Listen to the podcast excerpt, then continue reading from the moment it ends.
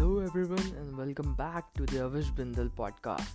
KFC is one of the most famous fast food restaurant chains in the world, founded by Colonel Sanders in 1952 when he was around 62 years old. He created a unique recipe with 11 herbs and flavors. The business was growing at good pace, but it was too big for Colonel to handle at such an old age. In 1964, he sold KFC to a group of investors for 2 million US dollars.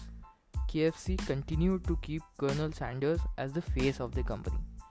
After some time, KFC made some changes in the original recipe. Colonel Sanders was frustrated as the food served was of poor quality and below standards as said by Colonel. In many public appearances and interviews, he would criticize the food served at KFC Colonel was also planning to open his own restaurant chain with his original recipe.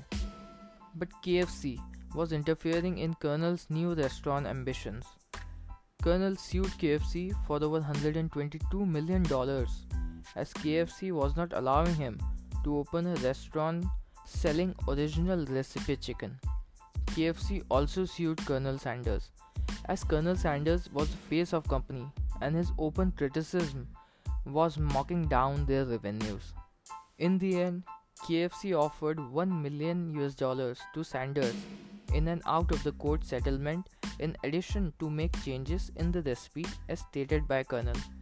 KFC was thriving and in 1986 it was acquired by PepsiCo for 850 million dollars. Today KFC works under Yum Brands. During 1977, PepsiCo spin-off its fast food restaurant chain, including KFC, Taco Bell, and Pizza Hut, under the company Tricon Global Restaurants, later whose name was changed to Yum Brands. Those of you who don't know spin-off is when a company creates a new independent company by selling or distributing new shares of its existing business.